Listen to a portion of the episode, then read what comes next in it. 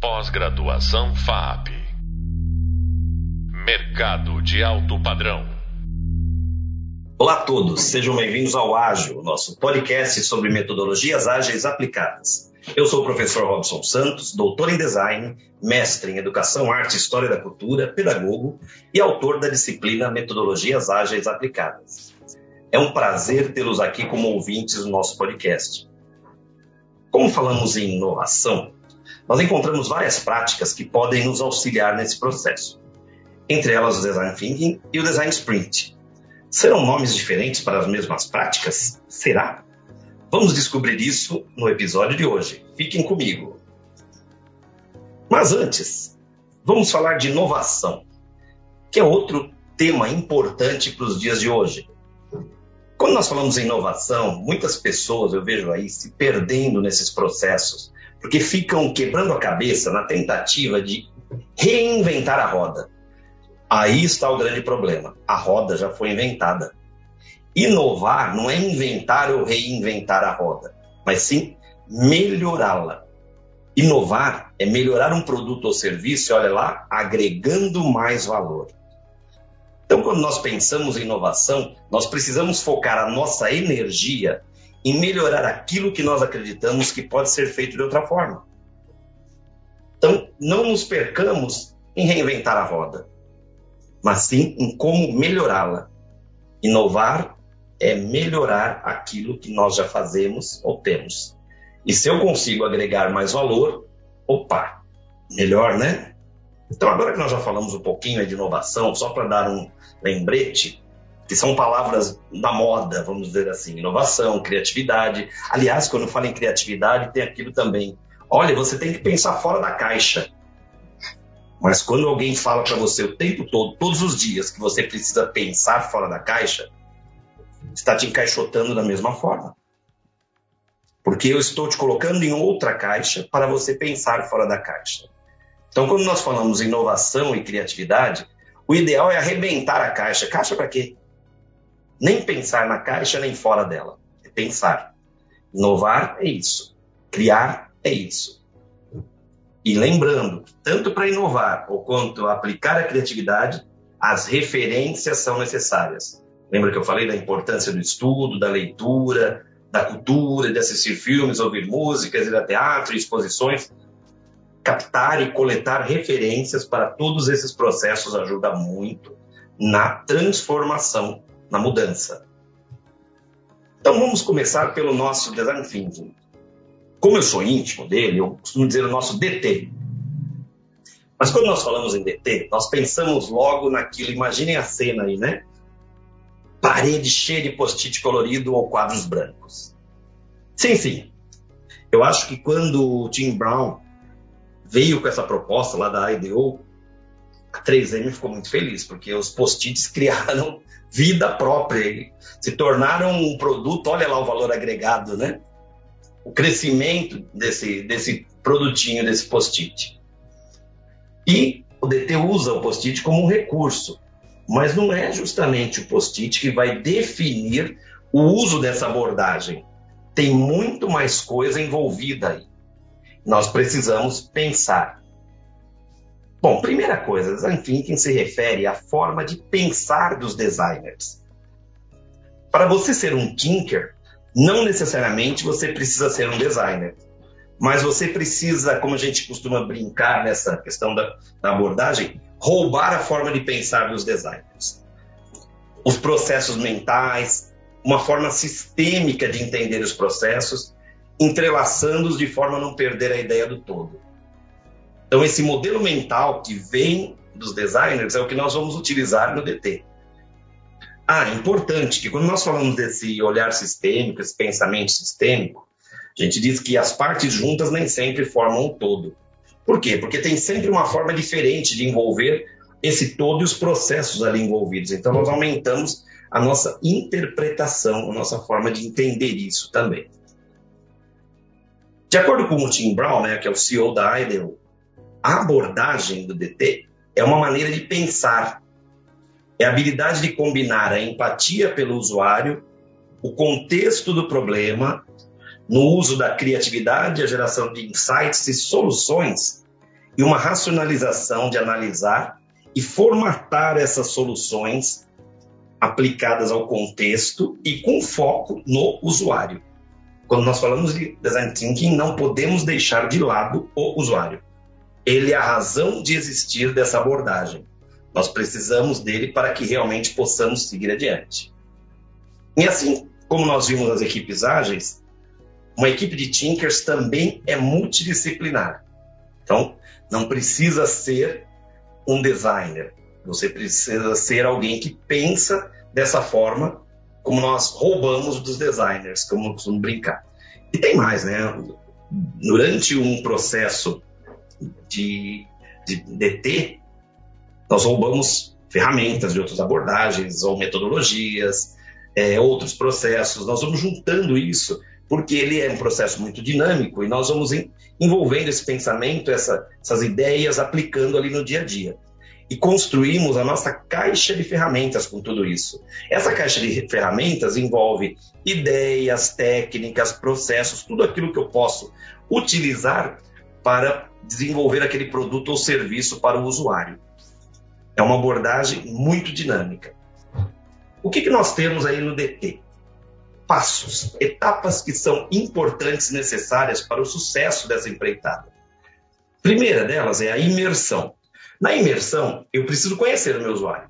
E não é conhecer de longe, não. Preciso ir lá, utilizar essa empatia. Uma das ferramentas é o mapa de empatia, por exemplo, né? Nós vamos pesquisar a pesquisa etnográfica, é, indo a campo. Então, nós precisamos melhorar a experiência do meu usuário, por exemplo, é, na compra de, de, passagens aéreas, que aliás isso está num livro muito legal da MJV. Eu preciso conhecer o meu usuário. Não adianta eu ficar sentadinho olhando para o meu usuário para fotos da internet. Não preciso lá conversar, conhecer. Então, a partir do momento que eu fui para a imersão, conheci esse usuário, conheci a necessidade do usuário, eu vou para a segunda etapa, que é a definição. Bom, eu agora conheço a situação, conheço o problema, conheço a necessidade, então agora eu preciso identificar a oportunidade. É o momento de levantar o meu desafio. E nós temos sempre um mote em relação a, a essa parte de definição, que é assim: como podemos? Então, como podemos facilitar a compra de passagens aéreas para os usuários de baixa renda? Como podemos melhorar a consciência sobre o consumo de água na empresa? Então, como podemos é algo que me me vem para perseguir como desafio. Desafio, problema, visto aqui como oportunidade. Uma coisa para nós trabalharmos em cima. Depois disso, eu vou parto para ideação. Aqui na ideação, nós usamos duas formas de pensamento: pensamento divergente e o pensamento convergente. Uma técnica que se usa muito aqui é o brainstorming, por exemplo. Várias ideias, aquele monte de quando eu ponho num funil heurístico, vou convergindo ideias. E aí os post-its se tornam muito tranquilos, porque eu tiro de um lado, ponho no outro, sem coisa repetida, eu vou limpando aquilo até que nós possamos chegar nas ideias. Muitas ideias que poderão ou não ser utilizadas para resolver o desafio. Nessa etapa, mais é mais. Quanto mais ideias, mais visões, mais discussões mais insights eu tenho. Depois disso, tive a ideia, funilamos aquela ideia, chegamos a essa. Nós vamos prototipar, é a fase de prototipação. O que é prototipação? É a materialização dessa ideia. Eu preciso pôr em prática. Ele pode ser construído com os materiais que eu tiver à mão, mas a dica é que quanto mais próximo do real for o meu protótipo, melhor para coletar informações na fase de teste. Ah, isso mesmo, você vai testar o seu protótipo com o seu usuário. Porque quem que vai validar a sua ideia? Quem que vai dizer que, opa, tá dando certo? Que é a fase de testes. Então eu pego aquele protótipo e vou ver se está de acordo com aquilo que o usuário necessita. Então vamos dizer que seja da venda de passagens. Então eu crio um balcão, todo um processo e vou ali para testar. Bom, se não está de acordo, eu preciso voltar para a bancada ajustar o protótipo para novos testes. Essa fase ela pode ser às vezes mais longa ou menos, depende desse processo de testes. Quanto mais ajustes eu tenho que fazer, eu estou retomando isso. Bom, depois que eu testei, depois que eu é, fiz tudo isso, eu vou implementar. Aí sim, eu fiz o teste, foi aprovado pelos usuários, eu vou produzir em escala e implementar aquele produto ou serviço.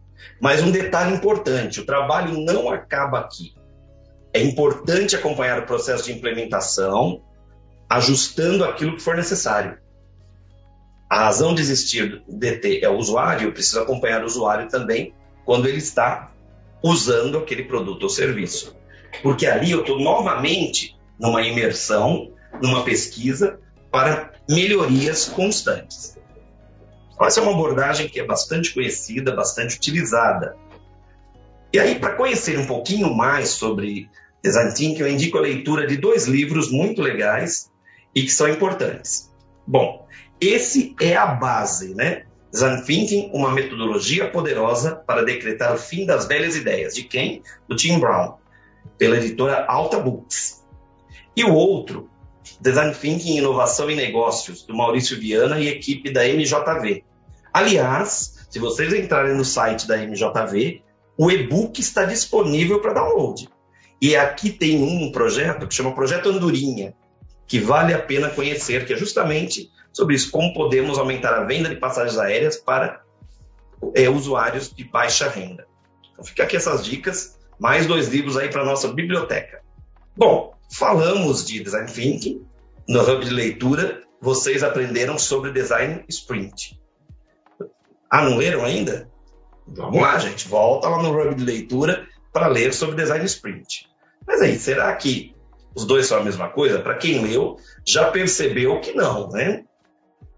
Eles não são a mesma coisa, embora tenham uma ligação de um com o outro, uma ligação muito importante.